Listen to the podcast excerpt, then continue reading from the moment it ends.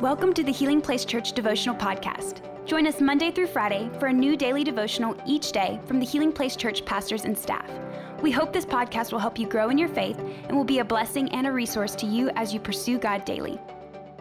Hey, everybody. So glad you're joining us for today's Healing Place Church devotional. We've been talking about Jonah, and today we're going to wrap up the book of Jonah. And maybe you're wondering if he had this nice turnaround of his feelings toward Nineveh. I'm just warning you, you might be a little disappointed and the way his feelings are directed. Look at Jonah chapter 4, verse 9 through 11. It says, Then God said to Jonah, Is it right for you to be angry because the plant died? Yes, Jonah retorted, even angry enough to die. Y'all, Jonah is mad. Verse 10 Then the Lord said, You feel sorry about the plant, though you did nothing to put it there.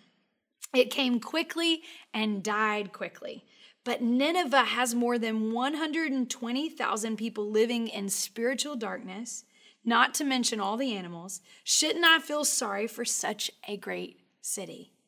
Now, just so we have a little bit of background, and I know through the last few days of devotionals, we've talked about this moment where Jonah is supposed to go to Nineveh to preach the good news. He heads to Tarshish, but God turns him around. He ends up on a ship. He even tries to kill himself by throwing himself into the sea. But God says, Hey, I have a plan and I'm going to get you where I want you to go. And a big fish swallows him up. He ends up in Nineveh. He preaches. Now, this was a great city. We just saw it here. God said 120,000 people living in the city. And the Bible says that the whole city repented from a man, an outsider who came to them and preached a message of repentance. Now, that's amazing. A whole city from the sound of his voice. That means word had to have spread and people came to know God and turned from their wicked ways. And Jonah is upset. Now, some of you may think this is crazy. Why is he upset? He came to preach a message of God's hope. He should be rejoicing, but he's upset. And, and partially, I think, because he had heard a prophecy from Amos, who was a contemporary prophet at the time. And Amos had told the people that one day Israel was going to be destroyed by the Assyrians. And so here is Jonah preaching to the Assyrians and giving them hope and and they're repenting and they're turning. And so Jonah is all up in his feelings. I don't know if you've been there before. If you allow your feelings to take over, they they move from being just gauges to being how you live your life. To being what causes words to come out of your mouth, maybe that you don't even mean. And here is Jonah. He's so angry that he wants to die. It is better for me to be dead, is what he tells God.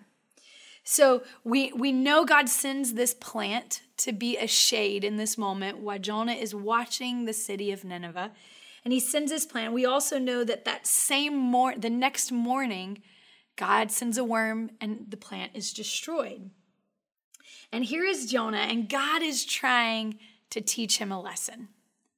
But Jonah's just not getting it. He's so wrapped up in his feelings. He's so caught up in his discomfort that he's not thinking about the city. He's not thinking about others. And I know sometimes that can happen for me. I can get so caught up in the way I feel in a moment and how something makes me uncomfortable or is hard for me that I miss what God is trying to show me. I miss what God is trying to do in and through me. And here's Jonah. You see, I believe our feelings should only be gauges, not guides. We can't let our feelings tell us where to go. They're gauges that help us and direct us. God gave us feelings, they're real, but they cannot be our guides.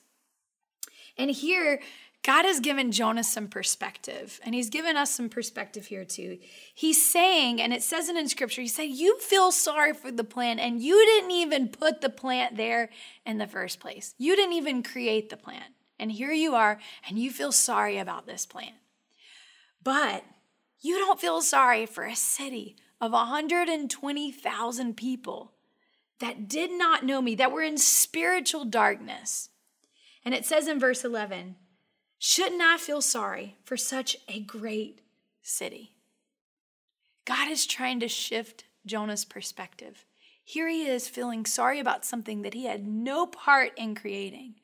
And as believers, as Christians, we follow a creator who has made all these things. Our compassion should be for people. We shouldn't get so caught up in our own feelings and our discomfort that we miss what God has created and the compassion he has for his people. He cared, Jonah cared more about his discomfort than he did about the deliverance of the people in Nineveh. God is a passionate God who cares about people, and he wants that for us too. There's another passage that I'm reminded of when I read this section in Jonah. I'm reminded of the prodigal son.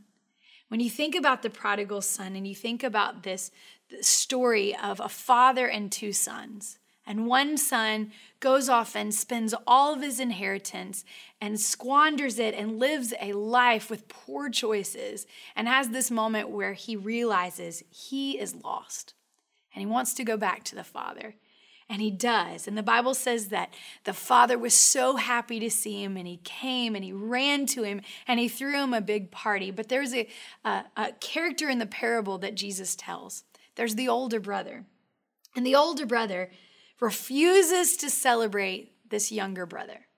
And the older brother reminds me a lot of Jonah in this story. He has this moment where he is he's so upset that the father would be okay and would be welcoming to all the wrongdoing that this other son has done. But here we see the compassion of God. You see, as Christians, we have to guard our hearts against becoming this older brother. That's what happened to Jonah. You see, he served God. He did. He was obedient to God, but his heart wasn't there. His heart wasn't about the mission. The good news is we serve a heavenly Father that is willing to forgive and he meets us where we are. That passage about the prodigal son, Luke 15, I want to read this to you. It says, The older brother was angry. This is verses 28 through 32.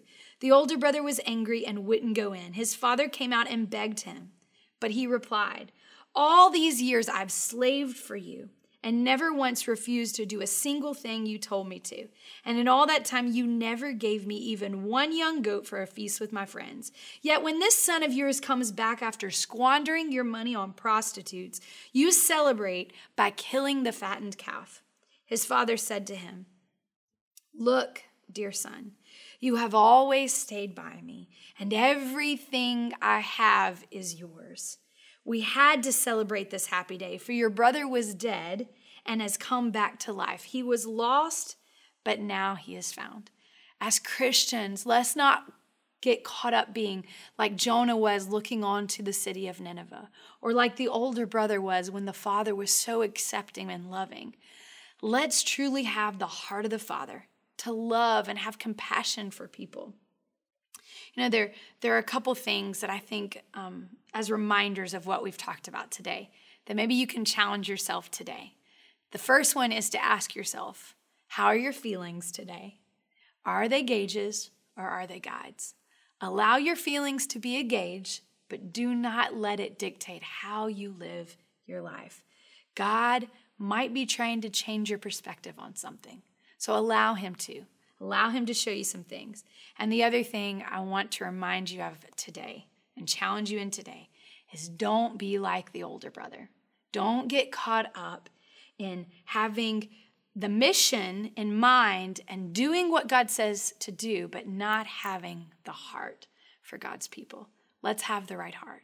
Let's pray together. God, we love you. Thank you so much for your word and that it's so thick and so strong, and we can read it and we can grow. And I pray that we're not like Jonah and we don't miss what you're doing in the moments that we're so caught up in our feelings that we don't know what you're trying to get us to focus on. Lord, I pray that you continue to help me to see the way you want me to see. Lord, I pray that our eyes and our heart would be open to see people who are hurting and love them and to be like you and be compassionate and forgiving quickly. Lord, we love you. We thank you. In Jesus' name, amen. Thank you for listening. Take a moment to subscribe so you don't miss any of the daily devotionals and be sure to share with your friends. For more information about HPC, visit healingplacechurch.org.